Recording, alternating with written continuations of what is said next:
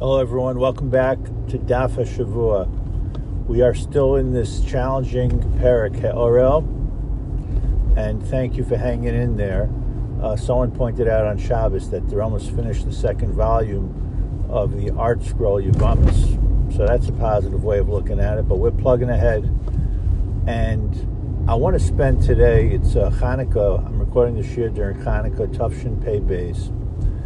The Gemara talks about Trumos and Maestros, Bisman Hazeh, and I thought it would be a good opportunity, as we've been doing when we've hit some other of similar topics, to give an overview. What we're going to be able to accomplish, Bezras Hashem, when we look back in the Masechta Yevamos, and I really could do it already, and send you the list of topics that we've covered in this year, in addition to all the hard work that you're doing on your own. You really get an overview of many, many different areas that aren't necessarily Yevamos related, but a good overview, hopefully beyond just superficial, of so many different areas of halacha that we don't usually touch upon. And recording this during Chanukah, of course Chanukah is celebrated everywhere, but there's such focus on Eretz Yisrael. We're actually at a time where there's now a two-week period where back to Jews from Chutzler can't go to Eretz Yisrael, which the gates just opened, and it's as if the Rebona Shalom closed the gates on us. I was fortunate to get in there before, but I wouldn't be able to go this week, and I'm disappointed for some of you who I know listen to the shir. Maybe you thought you'd be listening in Eretz Yisrael, but maybe things will change. Mashiach should come. Even before Mashiach, maybe there'll be a chance that you could get in there. But Eretz Yisrael and the fruit of Eretz Yisrael are very much on our mind. So that's what I'm going to focus on today. I think you'll find it meaningful. I generally, when I speak to kids before they go to Eretz Yisrael, I tell them that they have to learn some of these halachos. I'm not going to teach them the halachos. In general, this is what happens on the first day, especially in the seminaries, but I think in the yeshivos also. They understand, they learn the halachos, it's different. A fruit's no longer the same fruit. Before we talk about Kedushas Hapeiros and what exactly that means. This year, things are a little bit more complex in a way because of Shemitah, which maybe we'll touch on a little bit. But what's very often not understood is that these halachos apply in Chutz La'aretz as well. I'm not talking about the fruits of Chutz La'aretz. I'll give you an example. Someone recently called me up. I think it was something they purchased at Costco's. And it says packaged in the United States of America. But it was not packaged. It was packaged in the United States of America, but it's a product of Eretz Yisrael, known as Jaffa oranges. Nowhere on the wrapper did it say that Trumas and Maestros were taken. Even if it said Trumos and Maestros were taken, you have to make sure that it was done properly, the right rabbanut, etc. It's not like there's a magic just to say a rabbi waved over it and it's okay. It's somewhat of a, I wouldn't call it complex, but there's a system, as we're about to see, in order to make Trumos and Maestros, take care of it. Even Maaser Sheni needs to be evaluated. So this is not a halacha that's totally ba'aretz, which means it's a halacha that comes from fruits of Eretz Yisrael. The boundaries of Eretz Yisrael have to be defined. We're not going to get into all of that today, but it applies to us today because the fruits come from Eretz Yisrael. Now, before getting into the halacha of what does it mean to have a fruit of Eretz Yisrael, the famous Rashi based on the Medrash, is that all that Moshe Rabbeinu was interested in? Was eating the fruits of Eretz Yisrael? We generally think the answer is no, but it's not so pashut, as we'll see, hopefully today. But I could tell you from my own family that there was once a time of tremendous excitement when we'd get fruits from Eretz Yisrael. I remember it as a child. They say about the Netziv, Kal V'chomer, when you talk about the Netziv, that he got a bottle of wine from Eretz Yisrael, and before he would drink the wine, he would put on a suit because of the kedusha that was attached to it. And if not for the kedusha that was attached to it, the emotional connection that he felt. I remember my grandfather getting a stamp. Some of you may not even know what stamps are anymore. He collects stamps from Eretz Yisrael after the Shoah, what he felt so strong about the stamps of Eretz Yisrael. You know, they recently came across, every year they find some more coins from the time of Chanukah or from the time of Bar Kochba, which represent, the Medrash says, you know, having your own coinage represents a sense of pride. So these halachos, beyond the halachos, I've given you the long introduction because it's Chanukah, it's our identity with our nation that was given to us by the Rebona Shalom. And a nation has to have its fruits, Eretz Zavas Chalav Udvash, not just to eat, but it's some of where our pride comes from, even Bizman Hazeh and in Chutz La'aretz. Before I get into some of the halachos, and we'll take a little lighter approach today for Chanukah, but this is information we don't always discuss. You know, it's a big controversy amongst kashrus agencies. I'm not going to give away all the secrets today, but, you know, a kashrus agency, you take a huge kashrus agency, they have to deal with possibilities of fruits from Eretz Yisrael coming in, and Trumos and Maestros, and let's talk about Shemitah. So there have been kashrus agencies that say we're not dealing, we will not sell, you know, we not allow even our stores to deal with peiros of Eretz Yisrael. You know, on one hand, that's very safe from a kashrus perspective, but how about from an Eretz Yisrael perspective, from chibas haaretz, hishtaikekus la'aretz? These are values, very important values. You see, we're studying Sefer Bereshis, the pain of Yaakov leaving Eretz Yisrael, Yosef's command to be buried in Eretz Yisrael, as well as Yaakov Avinu, and so much about Eretz Yisrael that we appreciate today, especially after not having access for so many years, or the access that we have today. So some kashrus agencies just say, okay, it's the easy way out. We won't deal with it. Maybe they don't trust all of the stores, all of the businesses. I know locally, our RCBC, we don't take that approach. Chas v'sholom, that's the way we look at it. We're in a community, we want to encourage Paris, Eretz Yisrael. Think about what was going on with Gaza. Remember that with the Neve Dekalim? We want to encourage as much for the commerce of Eretz Yisrael as possible, which is our responsibility. So these are issues that come up as manazeh, and now we'll jump into some of the halach lemaisa issues. But first, some general info to set us up. We're all familiar with the bracha that we call sometimes al HaMichya, but its proper name is Me'ein Shalosh. This is a bracha that is said after partaking of grain products, other than bread or matzah, that's made from wheat, barley, rye, oats, or spelt, the chamisha minei dagan, grape wine or grape juice, grapes, figs, pomegranates, olives, or dates from the Shiva Minim of Eretz Yisrael.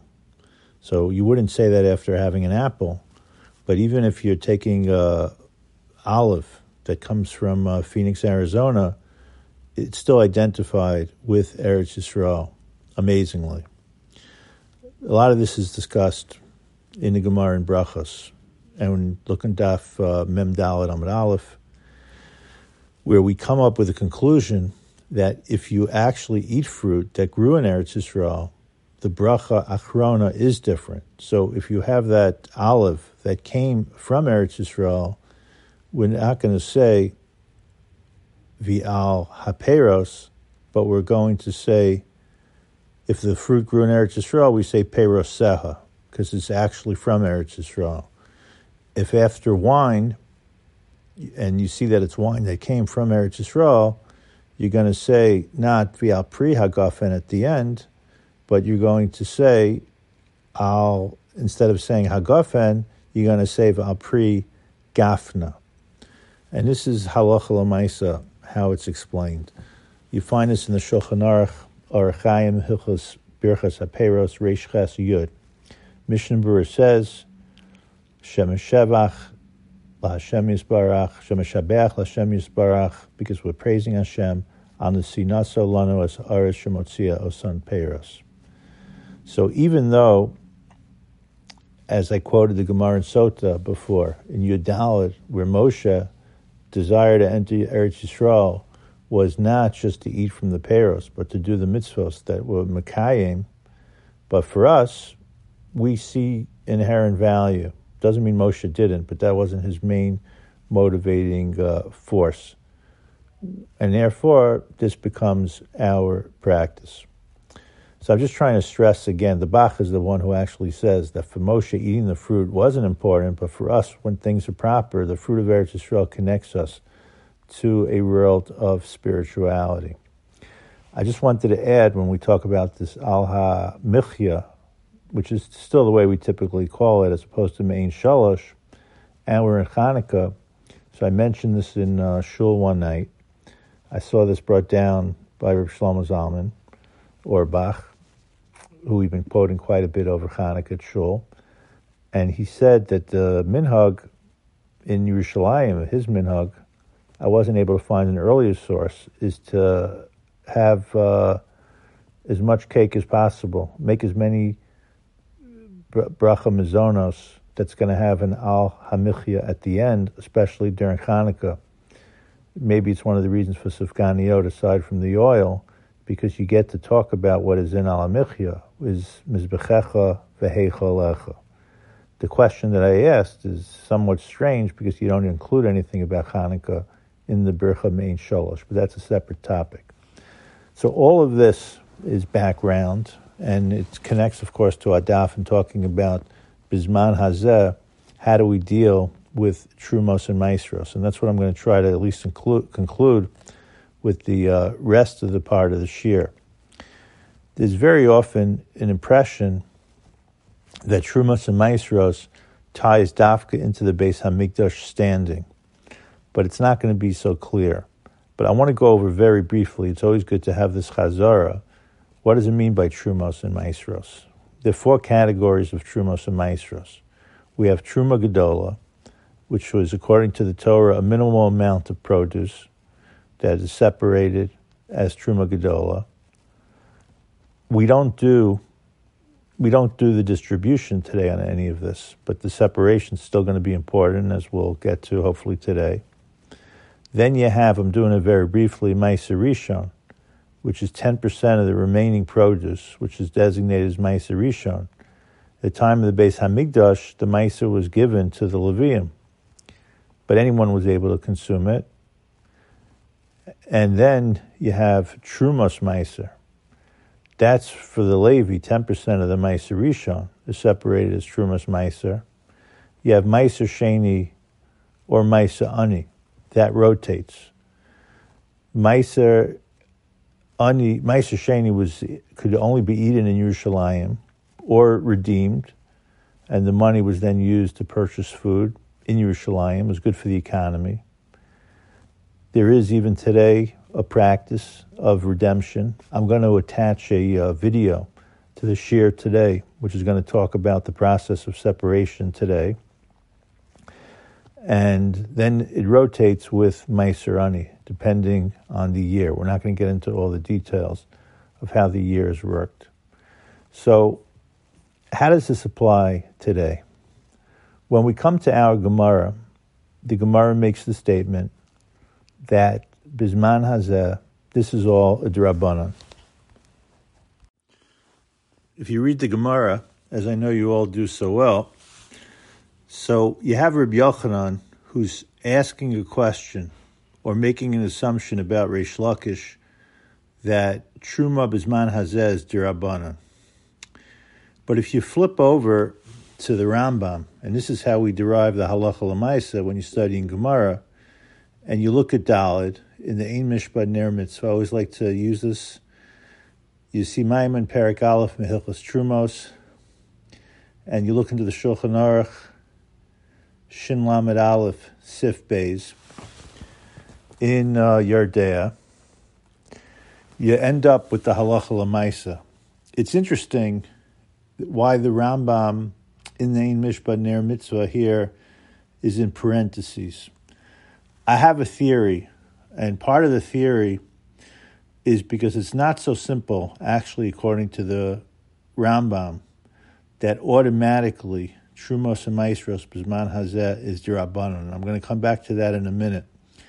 I know that some of you are going to have this discussion with me privately. You see, if you look into the Shulchan Aruch, the Ramah makes a statement. V'yesh cholken usvira lahu t'chayavin achshav be'eretz Yisrael b'trumos u'maestros midaraisa. Ach lo no hagu kain.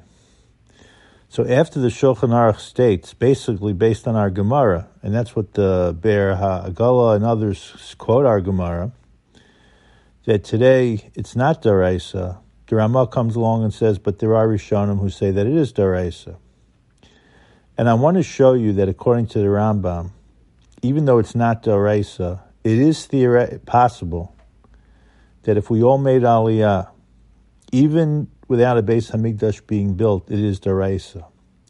That if you go through a couple of Rambams, the Rambam that's quoted here in Hilchos Trumos, Perek Aleph, Halacha Aleph, and you look at a Rambam in Hilchos Shemitah V'Yovel, Perek Yud Halacha Ches, that the issue of Trumos and Maestros being daraisa is not tied into Beis Hamikdash, but it's tied into the population presence of how many Jews are in Eretz Yisrael. Let me read you the Rambam in Hilchos Trumos. HaTrumos v'haMaestros eina nohagim min haTorah ela beEretz Yisrael. So that's obvious. You have fruits that grow over here in Tinek. It's a great community, but we still keep 2 days here of Yontif. Bein b'fnei habayis, bein shelo b'fnei habayis. Unaviyim hiskina shiu nohagos afilo beEretz, and then he starts talking about where at Bisman Hanaviyim they kept the halachas of Trumos and Maisa, even beyond the boundaries, a separate discussion. V'chachamim harishonim hiskina shiu nohagos af beEretz Mitzrayim of Eretz Ammon. It's unbelievable. But when you look into the Rambam in Hilchos Shemitah V'Yovel, he gives us the history. Mishagala shevet Reuven v'shevet Gad v'chatzi shevet Menashe. They were the first ones. The ones who wanted the extra land, they were the first ones sent into Galus. Bitlu hayovlos. That's when Yovel was taken away. Shenema v'karasam dra ba'aretz l'chol yoshveha. And, as many will read, this was also the time where Trumos and Maestros were no longer Chayiv D'Oraisa. It's all tied in. But if you have all of the Jews that are living in Eretz Yisrael, does it actually mean all of the Jews? Does it mean a supermajority of the Jews? This is part of the discussion. It's very interesting because today I think we're at a point where there are more Jews living in Eretz Yisrael than Galus. I'm not sure if I'm right, but I think I am right, or it's close to it, or it's going to reach that time in 20-something. The studies have been done. So a lot of these halachos could apply in if that ever happens, even before the Beis HaMikdash is being built. But the bottom line is we still have to worry about the halachos of Trumos and Maestros. If you buy a package from Eretz Yisrael and it has a good hashgacha on there, and it says that Trumos and Maestros have been taken, then you're okay. If not, you have to do it yourself. In a good sitter, you're going to have it. In the Art Scroll sitter, it's there. And it explains the amount, and you do some basic calculations of 1% of the produce. I'm going to attach to the shear, B'li Neder, a video from the VAD in Toronto. I believe it's from Toronto. I have it on my files. It gives you a play-by-play. It's a little complex, and it may even be more complex than it has to be, but at least you get to see how this applies halacha l'maisa. Continue great learning.